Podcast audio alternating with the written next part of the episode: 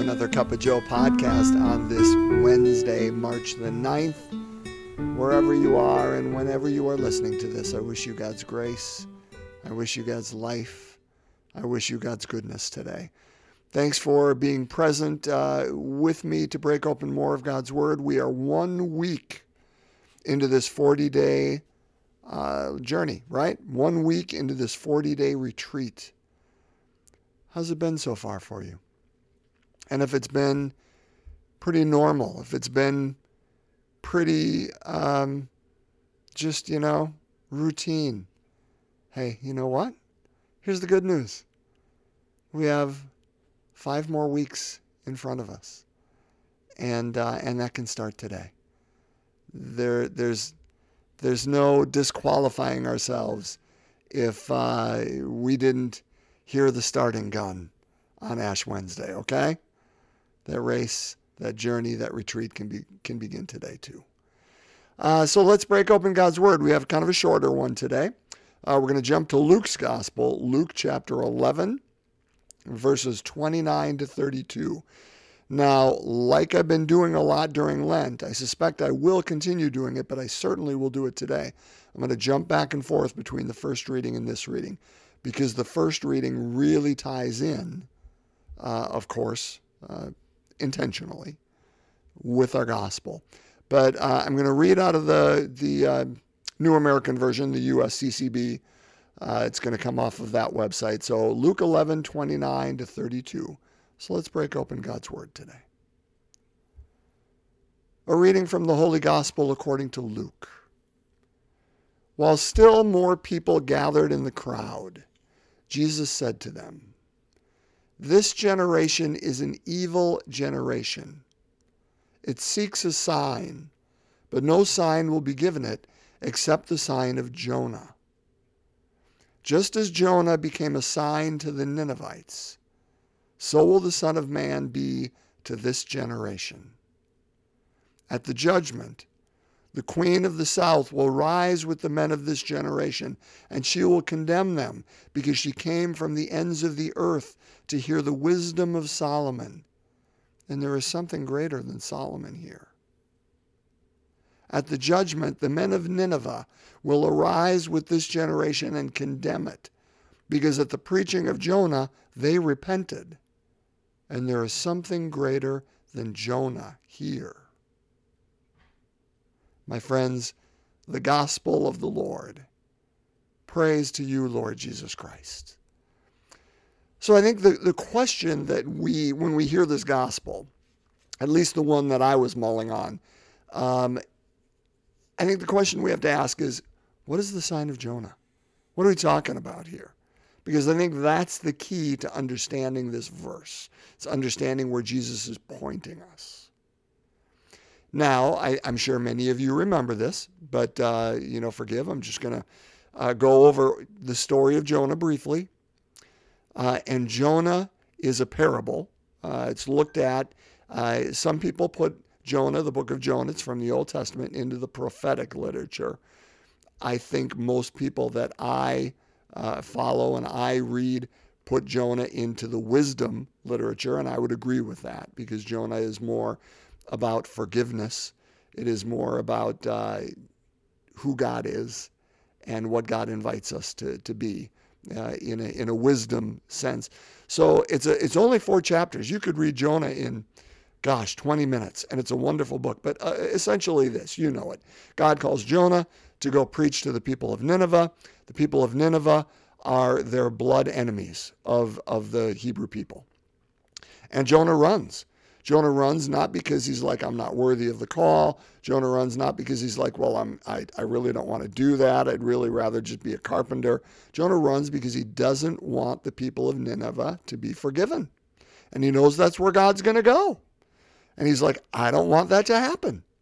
And so he gets on a boat. Of course, the boat is is uh, encounters the storm, too much stuff. Ultimately, they throw Jonah overboard when he says, "Hey, here's why the storm's here." And for three days, he's held in the belly of the whale. Right?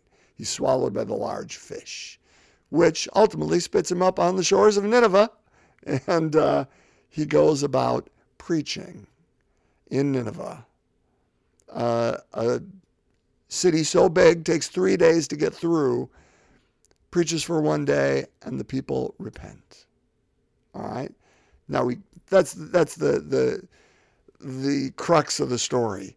Now it goes on uh, when Jonah goes up on a hill to say, "Hey, I want to see God destroy this city," and God doesn't, and Jonah gets mad at God. But but that's you know that's the rest of the story. So here's here's the first reading from today. I'm not going to read the whole thing. I just want to read the first part, and it's contained in what I just talked about. Uh, so this is Jonah chapter three. The word of the Lord came to Jonah a second time. Now, this is after the fish spit him up. All right? The first time is when Jonah ran. The word of the Lord came to Jonah a second time Set out for the great city of Nineveh and announce it to the message that I will tell you. Uh, excuse me, and announce to it the message that I will tell you. So Jonah made ready and went to Nineveh, according to the Lord's bidding. Now, Nineveh was an enormously large city. It took three days to go through it. Jonah began his journey through the city, had gone but a single day's walk, announcing, Forty days more and Nineveh shall be destroyed. When the people of Nineveh believed God, they proclaimed a fast, and all of them, great and small, put on sackcloth. So, what is the sign of Jonah? I think it's easy. When I was contemplating it, I think the easy answer is uh, Jonah being swallowed by the, the great fish, right? By the whale, we say, whatever it is. Jonah um, in the depths. It's, it's, wonderful part of Jonah when he's sinking down into the sea and, uh, and the prayer that he says, you know, and he's going into the depths. And, uh, and I think that would be the easy thing to say. Well, Jesus will be swallowed up in death for three days, just as Jonah was swallowed up by the, the, the fish for three days, goes into that belly of the beast and, and comes out on the other side. I think that's the, the, the easy way to play this, but I don't think that's what Jesus is saying. And here's why. Because here's what Jesus says just as Jonah became a sign to the Ninevites, all right, so will the Son of Man be to this generation. All right, so we could still say, well, Joe, that, that's three days in the belly of the fish. But that wasn't a sign for the Ninevites. They didn't know the journey to get there. But then Jesus, I think, uses two examples here that uh, solidify a different sign. At the judgment, the queen of the south will rise with the men of this generation, and she will condemn them. Why? Because she came from the ends of the earth to hear the wisdom of Solomon and, and became somebody new after encountering that wisdom. And there's something greater, he says, than Solomon here. And at the judgment, the people of Nineveh will arise with this generation and condemn it. Why? Because the preaching of Jonah and his preaching, uh, the, the people repented. And there is something greater than Jonah here. The sign of Jonah, I think, brothers and sisters, is the wisdom is is the the person of Christ. Uh, and and the people are encountering that person right now, and it's not changing their hearts. Again, let's go to the beginning of our gospel. While still more people gathered in the crowd, so the crowd is looking at him, and the crowd is asking for another sign. What? Give us a sign that we should believe in you. Well, he's given how many signs, right, my friends? We're in Luke 11 already. He has raised people from the dead. I mean, the, the, the widow of, of Nain, her son. Um, he has uh, fed the 5,000. He has, has uh, cured demoniacs. He's done every. What more? What, what other sign can I give you? What, what spectacular image can I do that's to it's to all of a sudden open your eyes, or more importantly, open your heart. And that's where he says, listen, this is an evil generation. It seeks a sign. It seeks a sign to believe. I've been, I've been giving it. I've been, I've been living it. I've been preaching the word not only with my words, or I've been preaching God not only with my words, but with my actions and my life and what the kingdom of God looks like. but you all aren't open. And he says that's the issue. And that's why the people of, of Nineveh will rise against this generation. Why? Because at the preaching of Jonah, at, at Jonah's word, they heard and took it at face value and said, We need to become somebody new. Brothers and sisters, remember at the beginning of this pod, I said, Hey, have you started? How's your, how's your Ash Wednesday, or excuse me, how's your Lent going so far? We're a week in. That there is no starting line. That's officially the church's starting line. But but our starting line with God, it can be today. Because it's whenever we open our hearts and say, Lord, I've tried to do all this on my own. I've tried to make myself worthy in your eyes. I've tried to make myself worthy in other people's eyes. I've I've looked for life everywhere else. Um, I've done all these things trying to make you come alive, control you, or or or make it be about me. All these things. And I end up hitting my head against that same wall. And Jesus says, Are you ready? Are you ready? Brothers and sisters, what this gospel is about, it's not about signs. It's not about being in bellies of fish. It's simply about is your heart and my heart, are they open and ready for something new? My friends, I think, I don't even know how, how to say it. We like routine. We like tradition. We like not to have to put our own thought, our own conscience, our own risk, our own, you know, stepping out there in faith uh, out there because we could be wrong or we could be laughed at.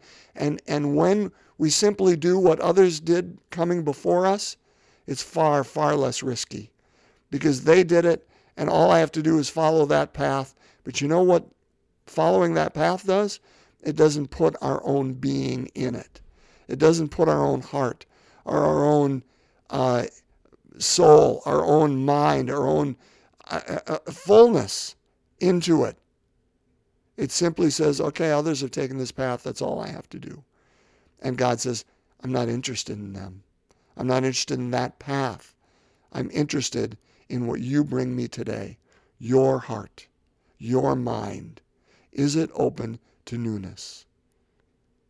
Every day, brothers and sisters, every day, God recreates us anew.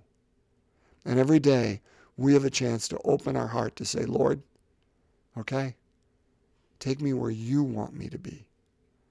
Not where maybe others want me to be, not where particularly my friends want me to be, not where uh, others all my life, my parents, my teachers, my my co-students in school, whatever it said, who, this is who you are. Because if they were wrong and it's not who I am, remind me who I am in you, because that's who I need to be today.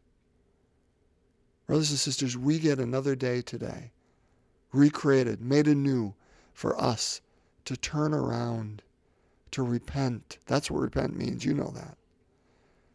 To listen anew to your message to us and to proclaim that message in our life with our being and in our world. You know, that's the good news of today.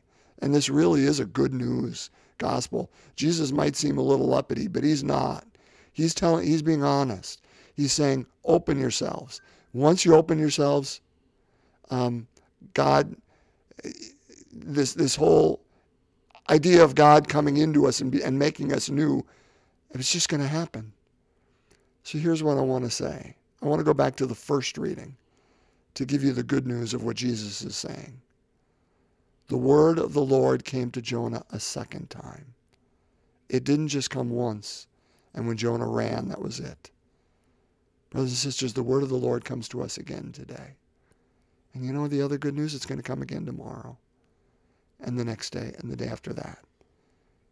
God continually invites us. Now, that doesn't mean we say, okay, well, he's going to come again tomorrow. I don't have to change anything today. That's a dangerous philosophy, and it's a trap. We have today. We're not promised anything tomorrow. God's grace, if, if we are given tomorrow, God's grace will be there for us.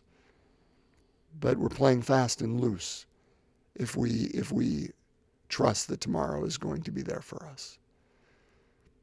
We have today, and we have God's invitation. And here's the second part of the good news set out for the great city of Nineveh, and God says, and announce to it the message that I will tell you. Brothers and sisters, you and I get to announce the message that God will tell you and that God will tell me. Not that my parents told me that this is who I am. Not that others have told me that this is who I am. The message that God tells you of who you are. And you get to announce that with your being. And the third piece of good news Jesus says, you know, this is an evil generation. None of that. None of that.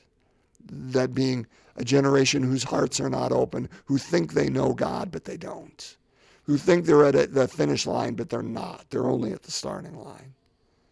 None of that stopped Jesus from giving them the message. Nineveh, being a, a evil generation, an evil city, didn't stop God's forgiveness from entering in. God's grace is not dependent on us. Do you hear that? We I just heard it yesterday. Oh, this this you know people just don't care for themselves anymore. You know they don't they don't they're not good anymore. You know what? I don't know. I don't know if that's true. But here's what I know. I know God's grace is available today. The question is for you and I will we open our minds, our hearts, our beings to that grace? Open it anew to let God invite us someplace new, not someplace old, someplace we've already trodden, someplace new. Yeah, risky. Someplace new where we may be rejected. Hey, but you know what? It'll be adventurous. And God will be with us because it's the message that God invites us with.